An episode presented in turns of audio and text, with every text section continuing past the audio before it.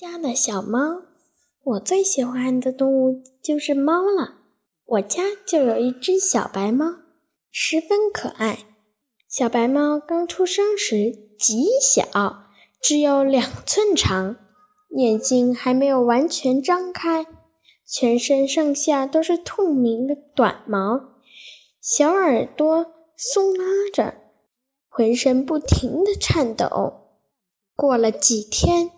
小白猫身上长满了与猫妈妈一样的白毛，远远望去像一个雪白的小绒球，蒙着透明薄膜的小眼睛也渐渐睁开了。更有趣的是它那白白的绒毛毛茸茸的小爪子，就像四团小雪球。这时小白猫的腿还没有力，还支撑不起身体，所以走路起来摇摇晃晃的，好像遇到风就要倒的似的，一副弱不禁风的样子。一个月后，小白猫的身体变得强壮许多，行动也灵活敏捷了。它那圆圆的头脑，竖着一对小尖耳朵，全神贯注地聆听周围的一切动静。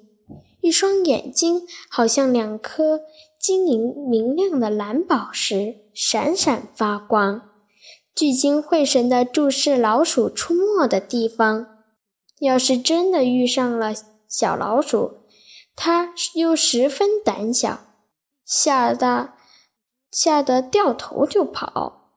过了两个月，小白猫长出了捕老鼠的必备工具，那便是爪子、牙齿、肉垫、长胡须。小白猫每只脚上都长出了尖利的爪子，